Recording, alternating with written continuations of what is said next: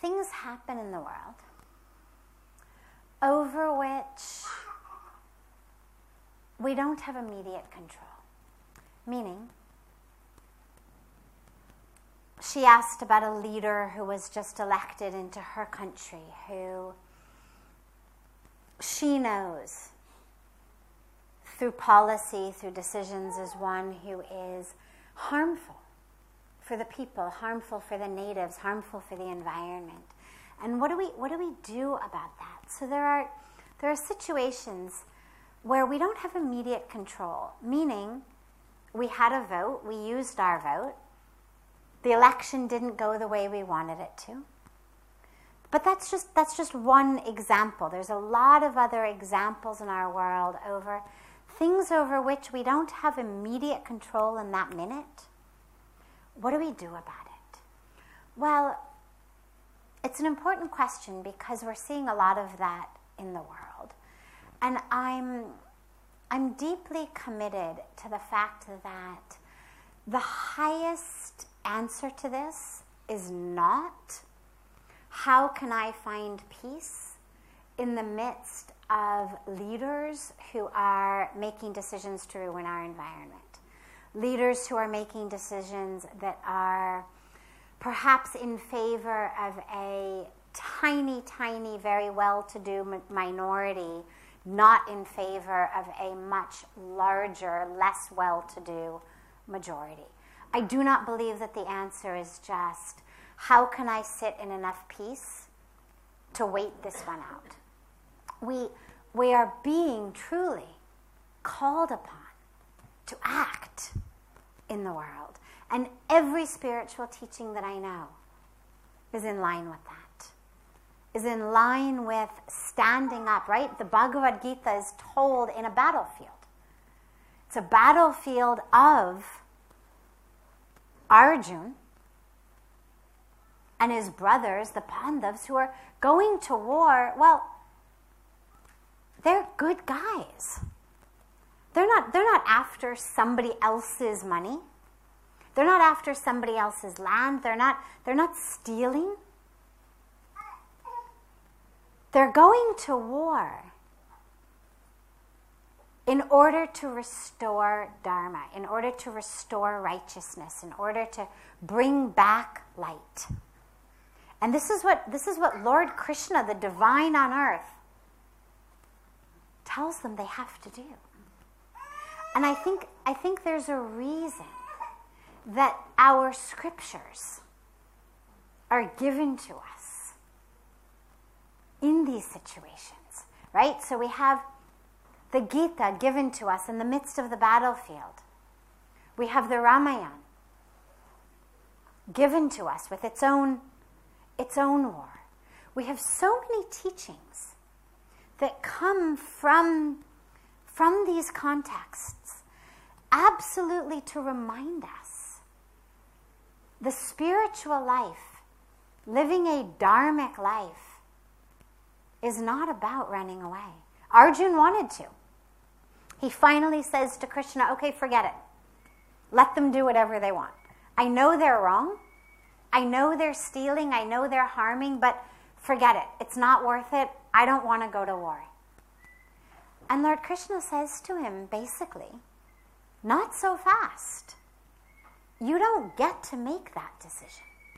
Because you are fighting this war not just for yourself. It's not about your land or your kingdom. You're fighting this war on behalf of Dharma.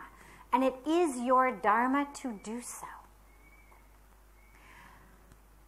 I deeply believe that the wars that we are being called upon to fight today are not those types of wars. We're not fighting at this moment over kingdoms and where we're drawing boundary lines. But there are wars to be fought. There are wars to be fought of Dharma, of righteousness, which includes within, absolutely, and also without. righteousness includes compassion. It includes nonviolence.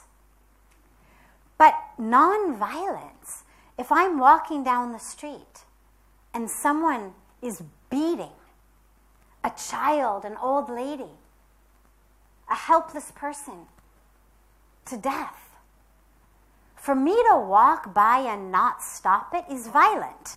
If I'm walking down the street and someone is beating someone, a lady, a man, anyone who cannot protect themselves, who needs my help, and I don't help them, that's violent.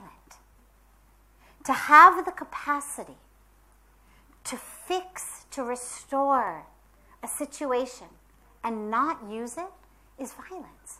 If somebody in front of me is having a heart attack and I don't help them, that's violence.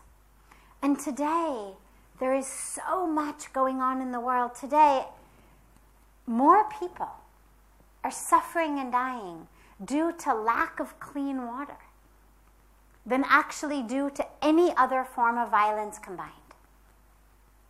So we talk about wars and we talk about terrorism and we talk about domestic violence or communal violence or gender-based violence or whatever it may be.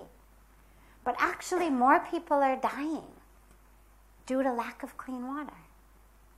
Today, to pollute our water bodies is violence.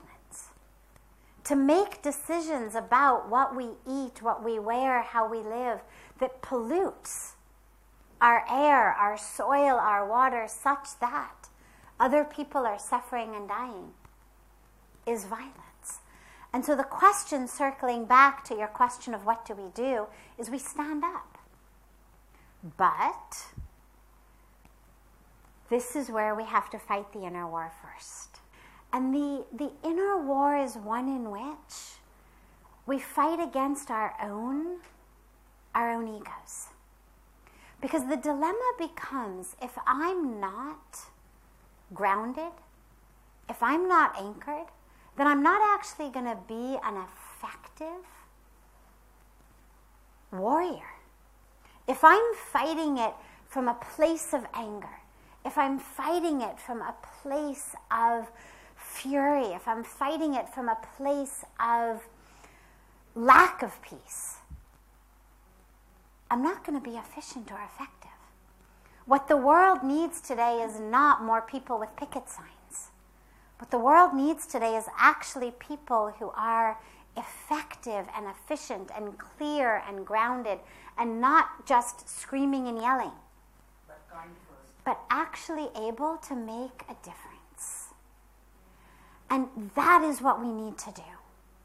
And so our first step is we must find the peace. Not the peace in what that person is doing, not the peace that says this is right, but a peace that enables me to be able to move forward. Otherwise, I literally run around like the chicken with its head cut off. Otherwise, it becomes about me and my anger. Otherwise, I scream and shout, and at the end of the day, I may feel righteously exhausted. But I haven't actually made a difference. I remember when I first came to India, Pujaswamiji took me to see a group of 10 or 11 schools in a slum area that the head of a trust that was running these schools had come to him and asked him to adopt these schools because the trust no longer had money to run them. But children were coming every day, teachers were coming. And so we went and we spent the day in slums, in horrendous situations, with children who were so beautiful. And I won't go into the details of that story. It's a beautiful story, but a different story. But at the end of the day, I came back We get back to the ashram in Delhi, and I'm sobbing. I mean, just sobbing. I cannot catch my breath because all I can think about is those children. And it's time for dinner, and I say, I can't eat any dinner. Oh, my God, I can't eat any dinner. How can I eat any dinner? These kids don't have any dinner, and oh, my God, oh, my God, oh, my God. And Pujaswamiji looks at me, and he says, are your tears helping them? And I said, no, but oh, my God, oh, my God, oh, my God. And he says, are your tears giving them dinner?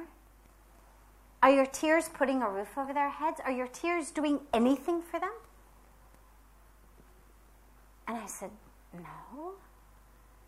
And he said, the only thing your tears are helping is your own ego. Through your tears, you feel like this incredibly compassionate being who cannot eat dinner because she's so upset that these poor children don't have dinner. And aren't you a wonderful, compassionate person who is so upset about those poor kids? I said, but that doesn't help them. He said, if you really want to help them, if you really have such compassion for them, eat your dinner, go to sleep early, and get up at 5 o'clock tomorrow morning and start figuring out how you're going to raise enough money to sponsor all of these schools. That is going to help them. And so that is this teaching. When we are so overpowered by our own emotional reaction to what's happening, we may feel like very good people because, oh my God, I'm so upset. How can this person be running that country? How can that person be committing such heinous acts? And we should be outraged. We absolutely should be outraged. We're not outraged enough, in my opinion. But we have to find a stability within the outrage that enables me to actually serve as a channel for the divine will, so that I know how to serve, how to act. It's not, contrary to popular belief, just about posting things on Facebook. It's not just about signing petitions online. Those are good. I'm not saying don't do it. Raising awareness is very important as well. But that's not going to give people water to drink. It's not going to get leaders like that out of office. Even more importantly, it's not going to change the hearts and the minds of the people who elected him into office. You do not live in a military state. You do not live in a dictatorship. Well, now, but you have elected him in. And the situation becomes, and it's an incredible realization for all of us in the world, is how can we spread love and peace? When this happened in America, I had a very similar reaction. And I then realized, okay, wait. What is it about the anger and the fear of the people of the nation that is leading them to make these choices? And how can we work with that, help people make choices that are in line, not just with their pocketbooks, but actually in line with that which protects the environment, in line with education for poor people, in line with health care for poor people, in line with opportunities for the underserved majority. But that requires us to come out of our fear. It requires us to come out of our bubble of scarcity, our bubble of, I have to protect me. Because if I'm living in survival instinct, I'm going to do whatever I need to survive. And that's the way that a lot of people in a lot of the world are living today, mentally. We've been so indoctrinated into this mentality of scarcity. And then leaders tap into that. And so what we need to do is whatever we can to help ourselves and then those around us break free from that model of scarcity. There is enough. There is enough for all. If we make more than enough, absolutely. If we make the choices that are right, not just for ourselves, but actually for our greater self. But that's something that we only experience when we actually have a strong spiritual practice. Because until and unless I have that, this is only me. This is me. The people I'm connected to by blood or marriage, those are my family. But a spiritual practice enables me to realize, no, the world is my family. This is not just me. This is also me. And so your water, your food, your health care, your education, your opportunities, that's also me. That's also self. So this is where we do the inner work, such that we then can do the outer work. So both are required.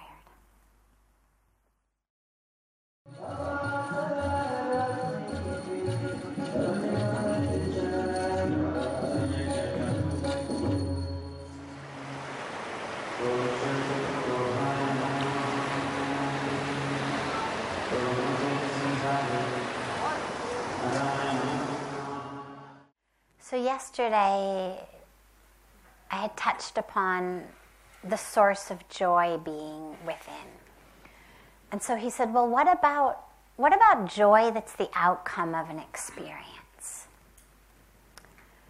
So that's what it looks like on the surface. Here's how the mind works. And we take it as true because we've been so adapted to it for our entire life that we don't even question it. Something happens, an experience happens. We immediately feel either sad, angry, joyful, grateful, frustrated, whatever it may be, depending on what's happened, we have a different reaction to that. I'm waiting on the curb to catch a bus. Okay? Bus comes, slows down nicely in front of me. I get on the bus. There's a seat right up at the front by the driver. I sit down. I'm happy. Right? Very successful experience. I may not be blissed out, but I'm satisfied. What I wanted, it has happened. I'm standing at the bus stop waiting for a bus. The bus zooms right by me and doesn't even bother to stop. I'm annoyed. I'm angry. How could he not stop? The thing says here, bus stop. Route 17, that was a 17 bus. How dare this guy not stop? Was he blind? Didn't he see me standing here? I'm furious. Bus slows down to pick me up, stops, I get on. There's no space to sit down. There's barely any place to stand. I'm okay. Made the bus, but I'm suffocated. The guy next to me smells. I really don't want to stand for the next 45 minutes, so I'm slightly annoyed, but I'll manage. Bus stops to pick me up.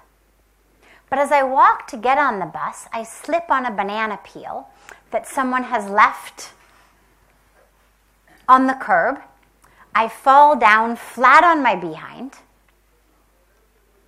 Bus decides, oh, I guess she's not going to make it, takes off. I'm now not only left by the bus, but I'm stranded. I can't get up. I burst into tears. Okay? Worst day of my life. Now it starts to rain. Okay. 4 different outcomes of one situation. Just waiting for the bus. four different outcomes, four different entire inner experiences. Satisfaction, anger, annoyance, and desperation. But the truth is that every single one of those outcomes has only to do with my own mind. Has nothing to do with anything that the bus did. The bus either stopped or didn't stop. Either was empty or full. There was either a banana peel on the road or there wasn't a banana peel on the road. I either stepped in it or I didn't step in it. There was no place in which I got actually injected with joy or satisfaction or frustration or anger or desperation. The bus just did its thing. The banana peel did its thing. The weather did its thing. The gravity of my body slipping on a banana peel did its thing. But my mind did its thing.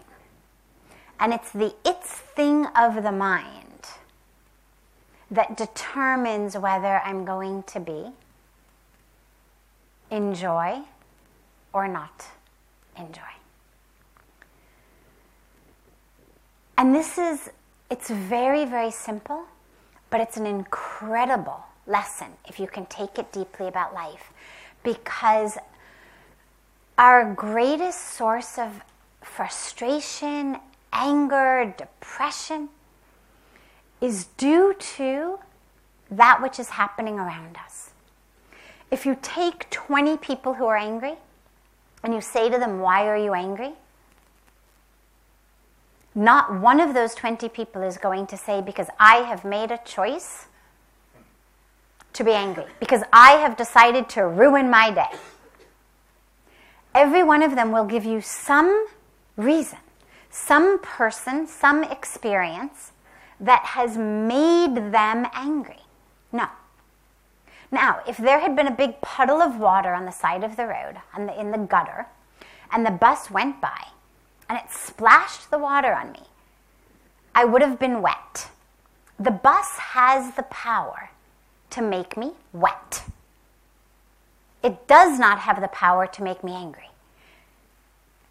There's no puddle of anger that the bus is going to splash on me that, despite my best intentions, I end up covered in anger. Doesn't exist. Puddle of water? Sure. It's tangible. Spray water on me, I will get wet.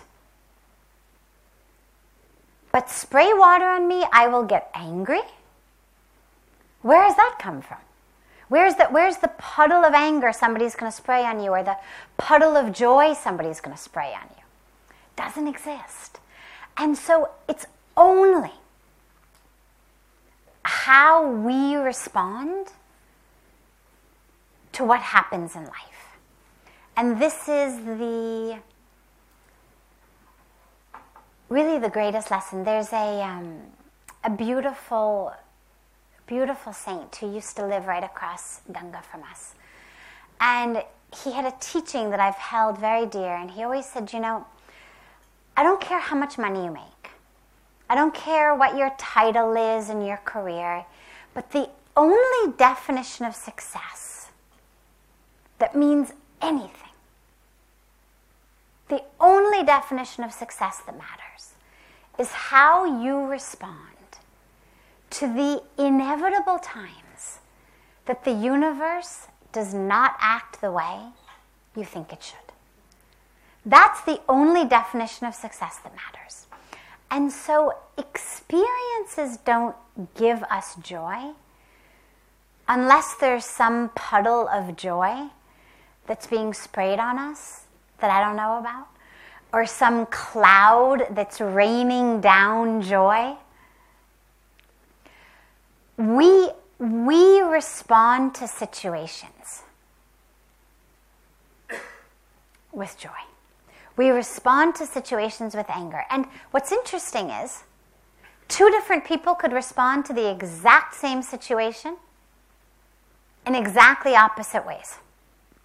Husband and wife, supposed to go to a party that night. Maybe the wife is an extrovert. She loves parties. She loves being with people. She's really looking forward to seeing everybody. She's a social butterfly. Maybe the husband is more of an introvert. If it were up to him, would really much rather spend the evening at home. But till he goes, you make sacrifices in a relationship. Suddenly, an hour before they were due to leave the house, they get a call that the party's canceled. Okay?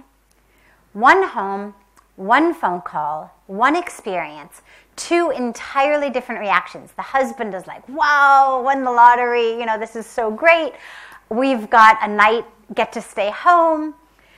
And the wife is miserable. She was really looking forward to it. Now she's depressed. Now she feels lonely. It's only about how we take it. And so in your life, think about all of that makes you angry. Think about all that makes you upset. And then think about all the different ways you have to respond differently. Do you have a choice? Is there an alternative? This is my favorite question in the world. Is there an alternative? Because we get in such robotic, autopilot ways of living that we forget that we've actually got this incredible thing called free will. Somebody says something to us and we react. They do something, we react. And especially if there are situations in our families or in our workplaces or in our own lives that are patterns. And we get ourselves in a situation where every time something happens, we respond in the same way. We react in the same way. And we literally forget there might be an alternative. I get angry, drown my sorrows in a six-pack. Or I get angry, I hit my family. I get angry, I take drugs. I get angry, I go shopping. I get angry, I eat chocolate cake. Whatever my way of dealing with my emotions may be, it becomes autopilot. Every time I'm angry, here's what I do. I get drunk, I use drugs, I shop, I gamble, I have indiscriminate sex, I hit people, either way. But it becomes this automatic thing. And the question always to ask yourself, and I don't care how many times you've responded in exactly the same way before, you still have a choice. Every time is a brand new time. Every time we have an option. But we have to create the possibility in our mind of there being an option. And this is where that great question, the million-dollar question, billion-dollar question, is there an alternative? And what you'll find is there's always an alternative. You may not have the creative power in that moment to figure out what it may be. You may be so full of rage that the only way you know how to respond is hitting someone or numbing yourself. But simply to acknowledge that there is an alternative is that foot in the doorway to a brand new life. That foot in the doorway to a brand new way of living. And that's what's so exciting, because every time we have a new chance. But you have to create that moment of space that just says, might there be an alternative? and to allow yourself to realize that yes, doesn't mean you're wrong, doesn't mean you're bad, doesn't mean you should feel guilty. It just means you have a choice. And how exciting, how empowering. Wow, I'm not a robot.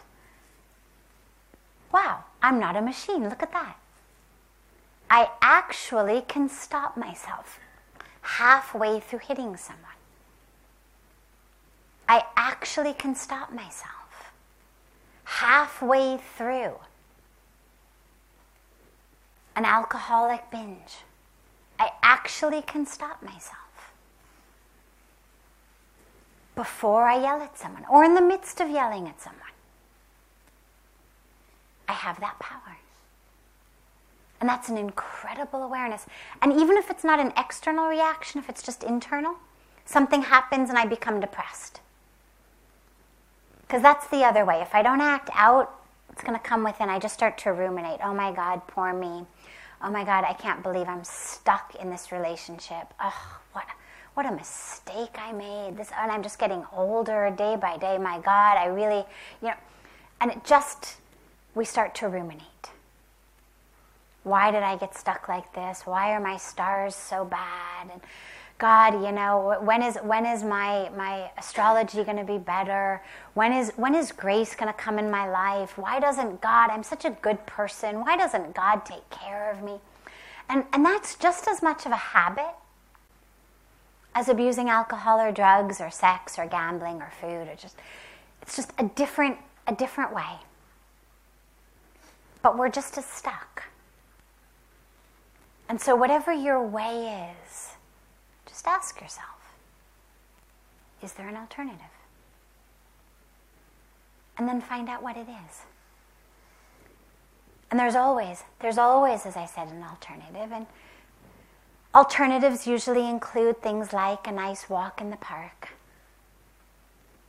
a nice glass of cool water, some deep breathing, some meditating, a yoga class, hug from a loved one, to go out and do something good for others. Go work in a soup kitchen for a few hours. Go read to blind people. Go plant some trees. Go play with the animals in an animal shelter. Just do something to get you out of yourself. To just change the entire framework of how you're reacting. And then what you'll find is no situation, no experience has the power to give you anything. It all comes from within.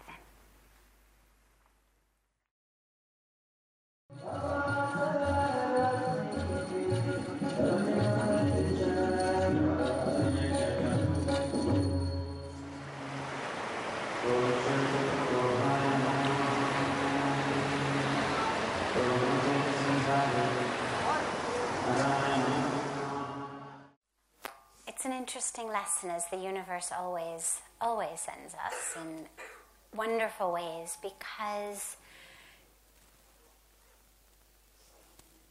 that aspect of us being on is something we forget so much. Last night, if you were with us in the satsang for New Year's that we did, I had shared the story of the man with the broken finger. And how, because his finger was broken, everything hurt. But he blamed everything in the world around. And it's a similar situation. You know, it's so easy to say, oh my God, this thing is broken. Or, oh my God, you know, Ed manning the thing in the back must have, or here with Sandeep and the camera, I mean, something, it would be, it's so easy to say, okay, the problem must be somewhere outside. The problem must be something that someone else didn't do right, or the universe didn't do right. This piece of junk, forget it, it doesn't work. You know, so easy to just automatically shift into who's at fault, without simply asking, am I even on? And just that little question. And of course, here it was a very literal thing. There's actually an on-off button that wasn't pushed. But metaphorically in our lives, that's also there, is how frequently do we look outside of ourselves, blame something outside, when really it's just us who aren't on. There's a beautiful teaching, I don't remember who said it, but it's a beautiful teaching that says, the only thing missing from any situation is what you're not giving to it. And that's the same teaching here. So what's missing is, not on. Well, okay, here, it was the button. Easy. But if you look inside, there's also the inner button. Have I turned it on? Have I actually said, yes, okay, go on to the truth of who I am? Have I said, yes, go, okay, on to the invitation that the universe is giving us all to create our own lives with it? And if not, well then sure, I can, have the best technicians in the world running the best aspects of the sound or the camera or the lights or the live feed or whatever it may be. But if I'm not on, none of it's going to work. The absence of that onness is critical. And so it was a beautiful, beautiful lesson. We don't usually start satsang with a lecture, but I couldn't quite help myself. It was just such a perfect example that the universe gave on this New Year's Day of when something goes wrong, ask yourself the first question, are you on? Before looking for something else to blame, before looking for someone else to blame, before losing your head or losing your heart or getting frustrated or depressed or deciding that the entire universe or the universe of technology is against you or whatever it may be, before any of that, before reacting at all, just ask yourself, am I even on? Have I even walked into this situation on? And if not, then let me do that first before looking anywhere else.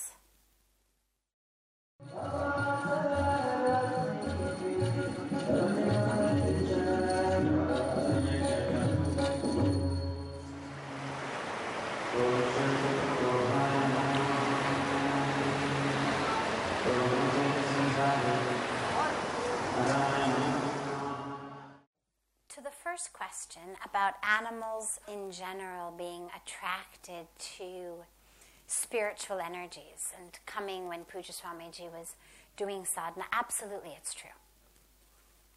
Are they coming out of curiosity? Or are they coming drawn by a spiritual energy? I can't say. There's a great story of Paramahansa Ramakrishna actually negotiating a disagreement between snakes and rabbits in each of their languages. I won't tell the whole story, but that you get the gist of it. I don't have that ability. I cannot tell you that I know exactly why the animals are drawn, but they absolutely are. And it may be both. It may be some part curiosity, some part being drawn by a spiritual magnet, some part being drawn by just an incredible energy that they don't even necessarily know is a spiritual energy, but just literally pulls them. Maybe being drawn by love. I mean, we are drawn to the presence of holy people. This is why, as long as there have been holy people, there have been people being drawn to their presence. Long before they had, you know, social media pages telling people where they were going to be and that they could come. There's something that draws people to a holy presence, to holy energy. We want to be near it.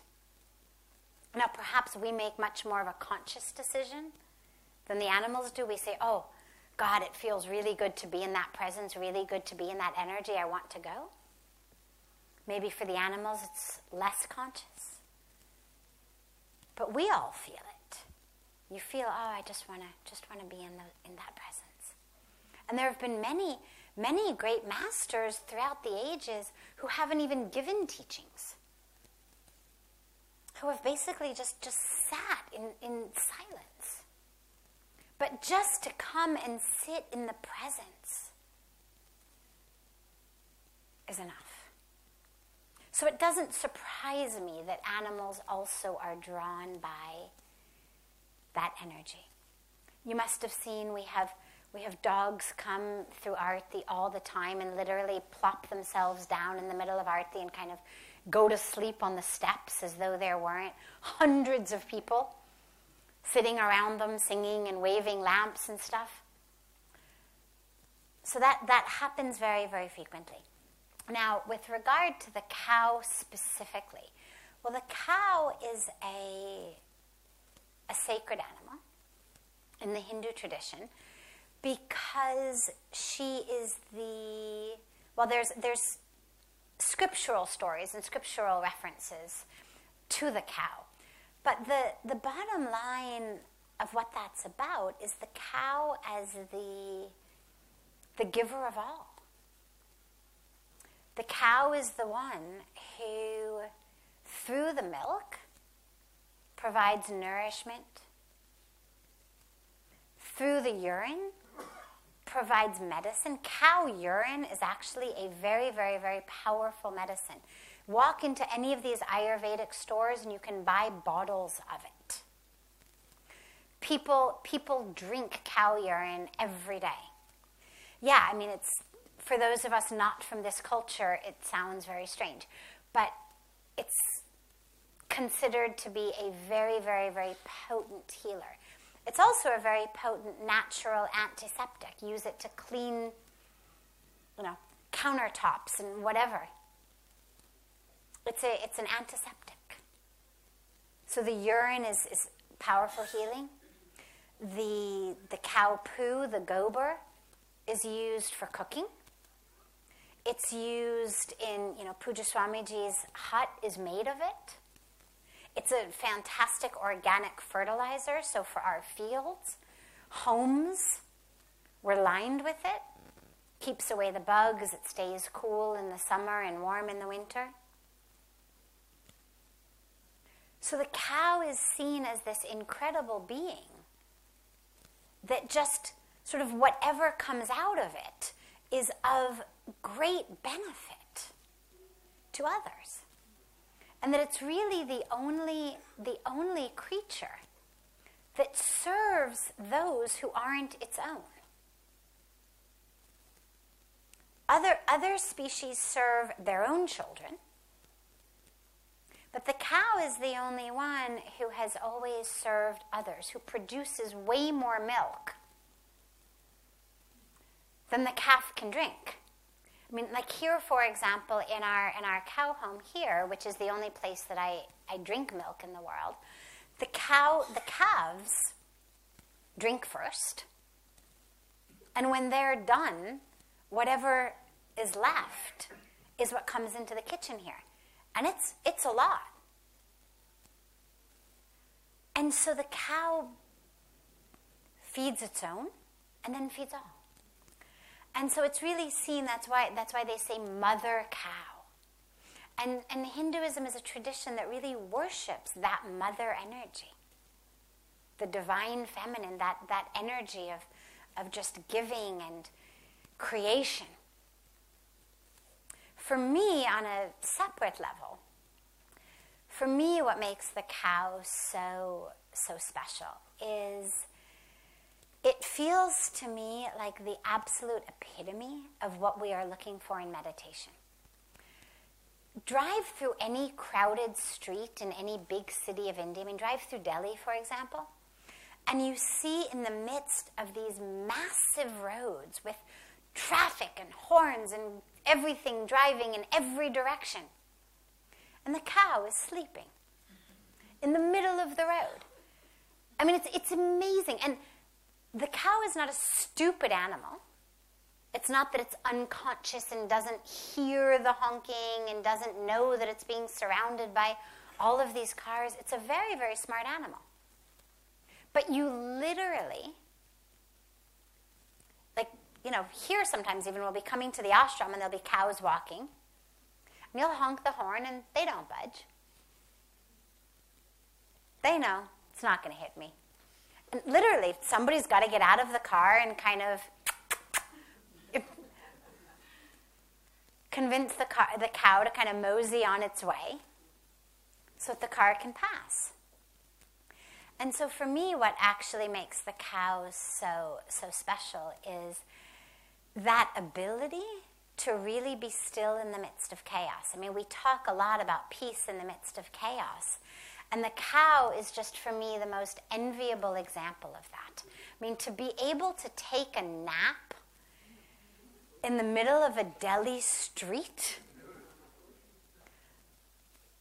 So many people will come to me and they'll say, "Oh, I can't meditate here, it's too loud." There's, you know, this spiritual program going on and that's going on and people on the road and what. But the cow has no problem. Cow can sleep, cow can meditate, cow does everything in the middle of the highway. So for me personally, that's actually why the cow feels very special, is I look at the cow all the time and it renews my vigor for a deep spiritual practice that maybe someday I too will get to a state where should I find myself sitting in the middle of a Delhi highway, I would be able to have the same mental equilibrium as if I were sitting on the banks of Ganga or sitting in a garden someplace. Because that's an incredible ability. So consider your New Year's ceremony blessed by the energy of peace in the chaos, the energy of what Pujaswamiji calls noiselessness amidst the noise, that inner noiselessness, such that when you go back, just keep remembering that cow. And how can you, in this new year, take her energy in with you? Fortunately, most of us are not required to nap on Delhi streets. We're simply required to navigate our own lives. But if we can do it with the stillness and the peace and the inner well-being of the cow, we would all be in great shape. So consider that a very great blessing. A blessing of abundance, blessing of nourishment, and a blessing of peace in the chaos.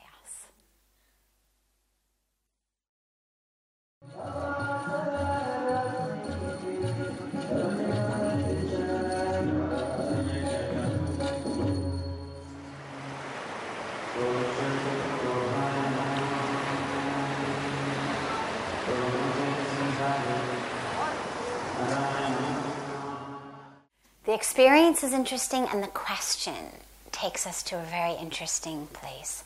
She said, when I used to meditate on my third eye, I used to see light. I don't see light anymore. Now I just seem to go somewhere, and I don't know where I go, and I don't know what happens. And then I'm back in my body. And when I said to her, okay, and so what's the problem there? She said, well, I don't know where I go.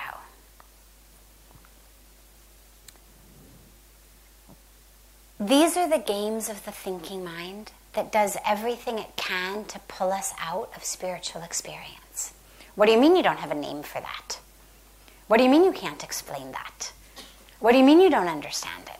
Therefore, it must not be real, right? That's what the thinking mind does. We're in the midst of this incredible experience, and the thinking mind goes, huh, I wonder if this is what samadhi is. Yeah, they said samadhi is going to be something, I'll bet I'm having samadhi. And then boom, of course, you're out of it because you can't simultaneously be in samadhi and be trying to figure out whether you are in samadhi. So these are the games that the thinking mind plays on us. If when you meditate, you find that you go somewhere, as you said, and you don't know where it is and you don't know who you are, meaning, if I can put words in your mouth, but stop me if they're wrong, you dissolve. The part of you that has got a vice-like death grip on reality is no longer able to hold on.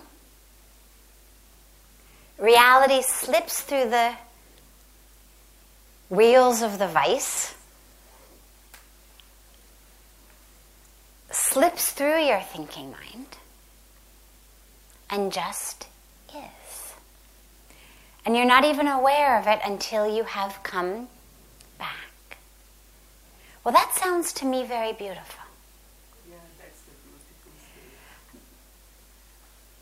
I would worry more about my drive to name it and understand it than I would worry about what's happening.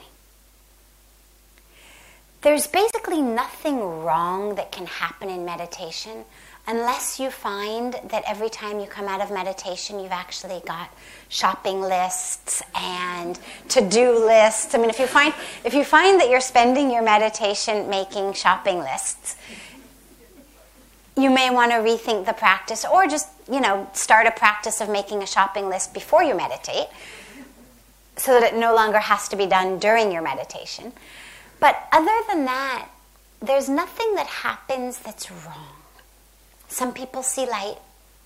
Some people see lights of certain colors. Some people see shapes. Some people see nothing. There's nothing that's right or wrong. There's not a ladder that says, oh, if you see this, you're really advanced. If you see that, you're still kind of in the beginning stage. Meditation is taking you back to the truth of who you are. And it comes through a lot of ways. It interacts with a lot of things. It interacts with our subconscious. It interacts even on the most basic level with light from the outside coming in through our eyelids. I mean, just the most purely physical, neurological level. But that which happens inside of us, that's what's important. And so if you find that you are dissolving into spaciousness, dissolving into nameless, formless being. Well, that's beautiful. Stay with that. Do not allow yourself to get worked up by the thinking mind saying, but what are you going to call that? What does that mean? What is that? The most beautiful things in life, from love to spiritual experience, are things that we're actually really very inadequate at properly describing, properly naming, properly boxing up. It's almost like the more beautiful something is, the less easy it is to stick it in a box. Frustration, easy, I know that box. Greed, okay, I know that box. Jealousy, I know that box. But divine intoxication, well, that's kind of a different sort of box. It's not really a box. And so, the deeper you get into that space, the fewer words there are going to be. It reminds me of my favorite story of Paramahansa Sri Ramakrishna, an incredible, incredible mystic. And he used to go off into these states of samadhi, of trance, of divine intoxication. And his disciples were begging him one day to please share with them what his experience was. What was he feeling? And so, and about the chakras, and to tell them about the different chakras and the different energy levels and what it felt like to move up. And so he starts low and he takes them kind of one by one, and what it feels like and what it looks like. And then he would just go into his trance. Long before he got even, halfway there, he'd in his ecstatic trance, and the devotees would just sit around and wait for him to come down, and then he would start all over again, and then same thing would happen. He would get kind of halfway and go into his trance, and finally he looks at his disciples with tears streaming down his face, and he says, "I'm trying to tell you. I want to tell you, but the mother just won't let me."